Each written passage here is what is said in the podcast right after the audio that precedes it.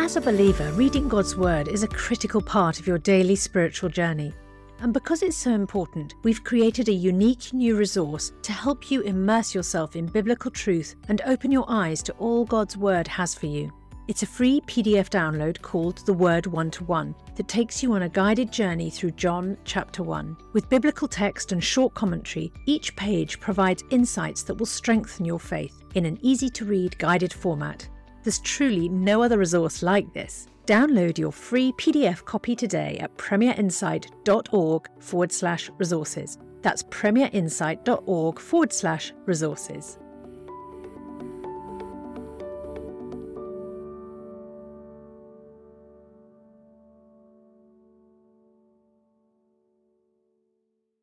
Bringing the Word to life, the Bible in a year. Isaiah chapter seventeen. A prophecy against Damascus. See, Damascus will no longer be a city, but will become a heap of ruins.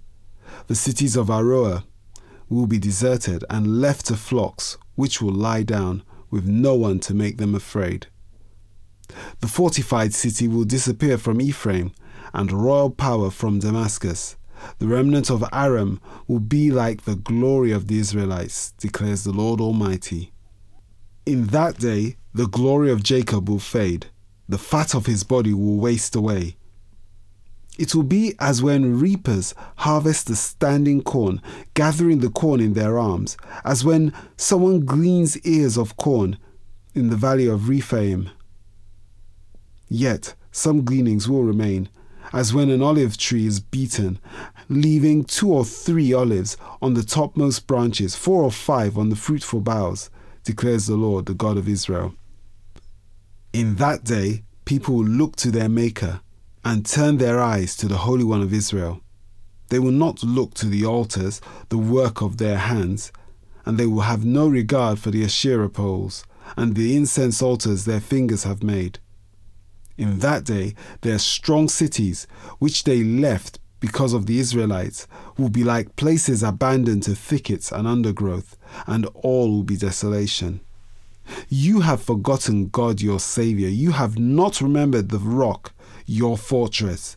Therefore, though you set out the finest plants and plant imported vines, though on the day you set them out, you make them grow, and on the morning when you plant them, you bring them to bud, yet the harvest will be as nothing, in the day of disease and incurable pain. Woe to the many nations that rage. They rage like the raging sea. Woe to those peoples. Woe to the peoples who roar. They roar like the roaring of great waters. Although the peoples roar like the roar of surging waters, when he rebukes them, they flee far away, driven before the wind like chaff on the hills, like tumbleweed before a gale. In the evening, sudden terror. Before the morning, they are gone. This is the portion of those who loot us, the lot of those who plunder us. Isaiah chapter eighteen. Woe to the land of whirring wings along the rivers of Cush, which sends envoys by sea in papyrus boats over the water.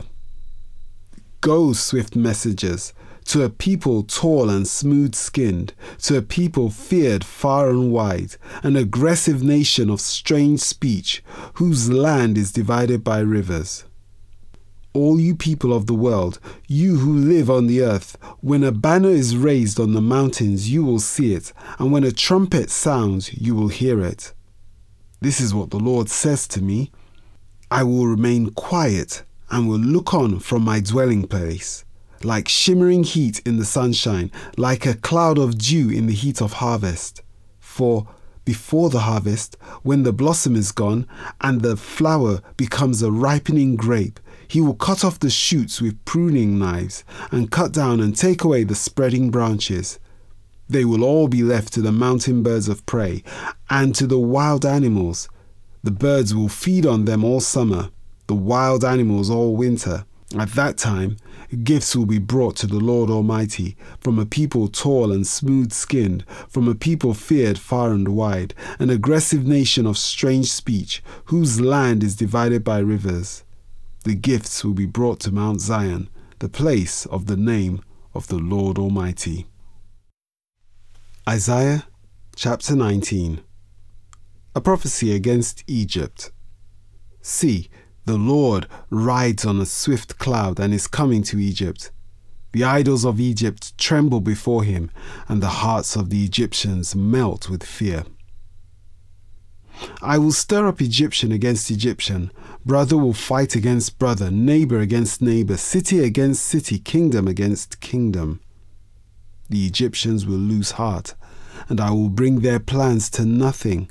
They will consult the idols and the spirits of the dead, the mediums and the spiritists.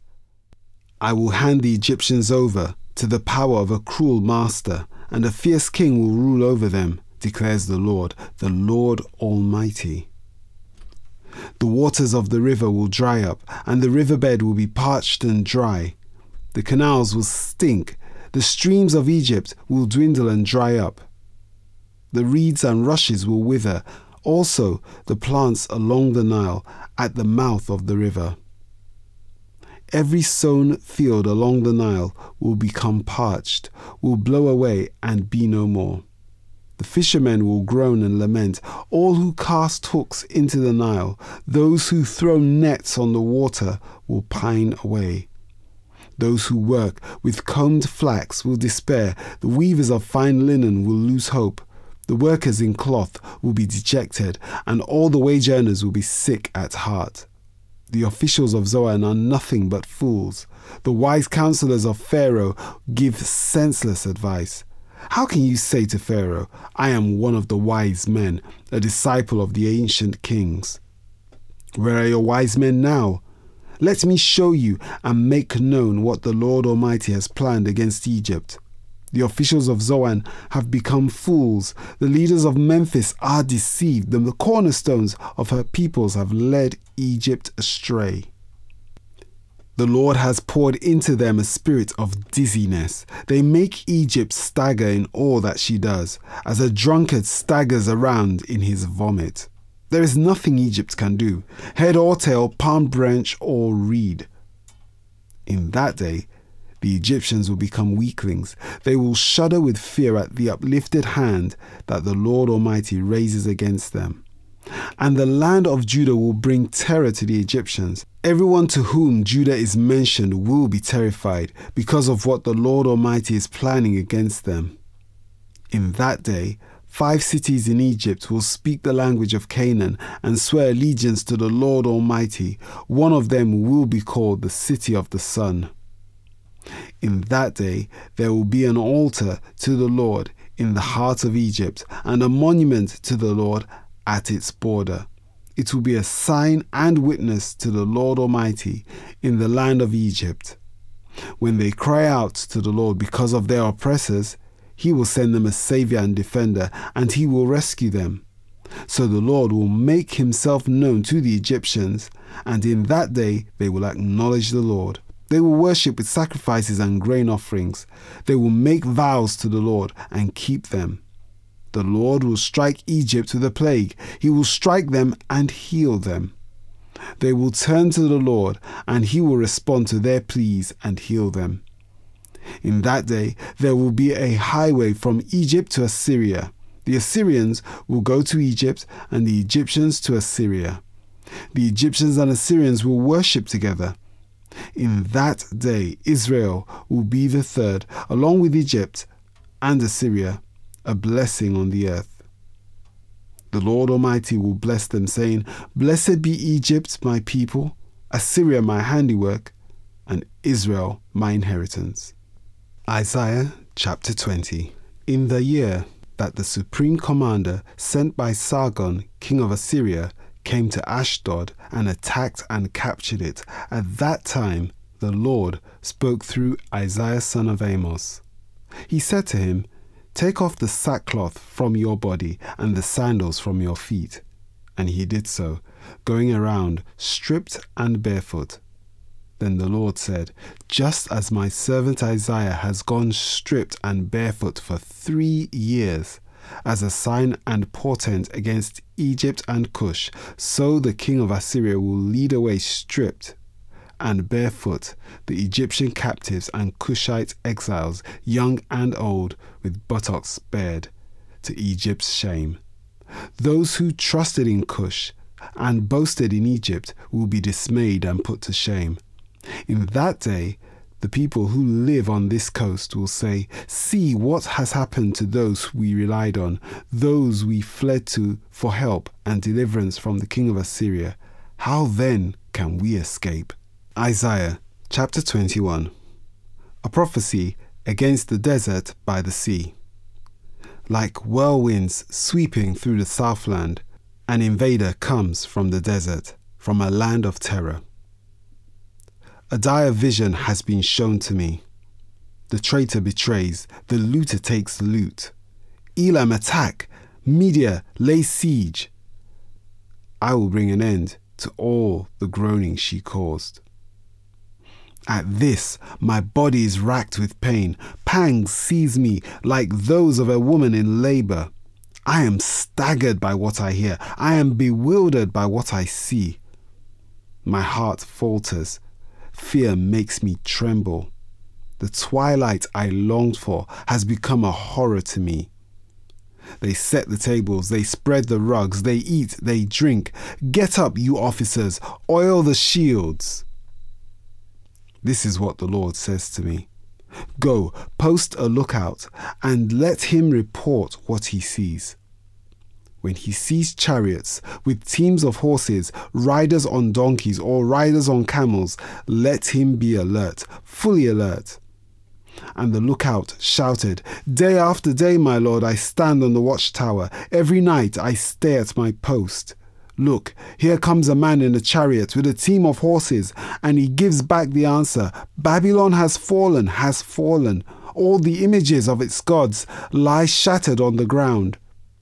My people, who are crushed on the threshing floor, I tell you what I have heard from the Lord Almighty, from the God of Israel. A prophecy against Duma. Someone calls to me from Seir, watchman, what is left of the night? Watchman, what is left of the night? The watchman replies, morning is coming, but also the night. If you would ask, then ask, and come back yet again. A prophecy against Arabia.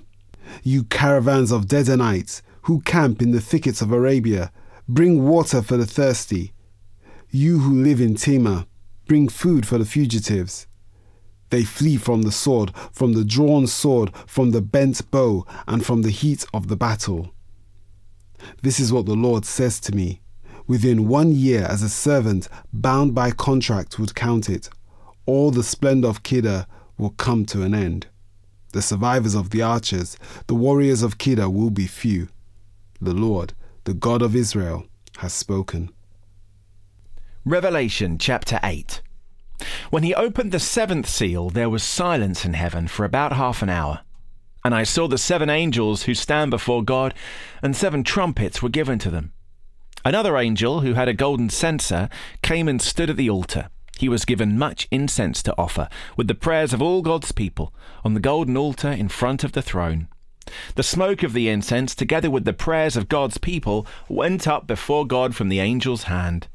Then the angel took the censer, filled it with fire from the altar, and hurled it on the earth. And there came peals of thunder, rumblings, flashings of lightning, and an earthquake.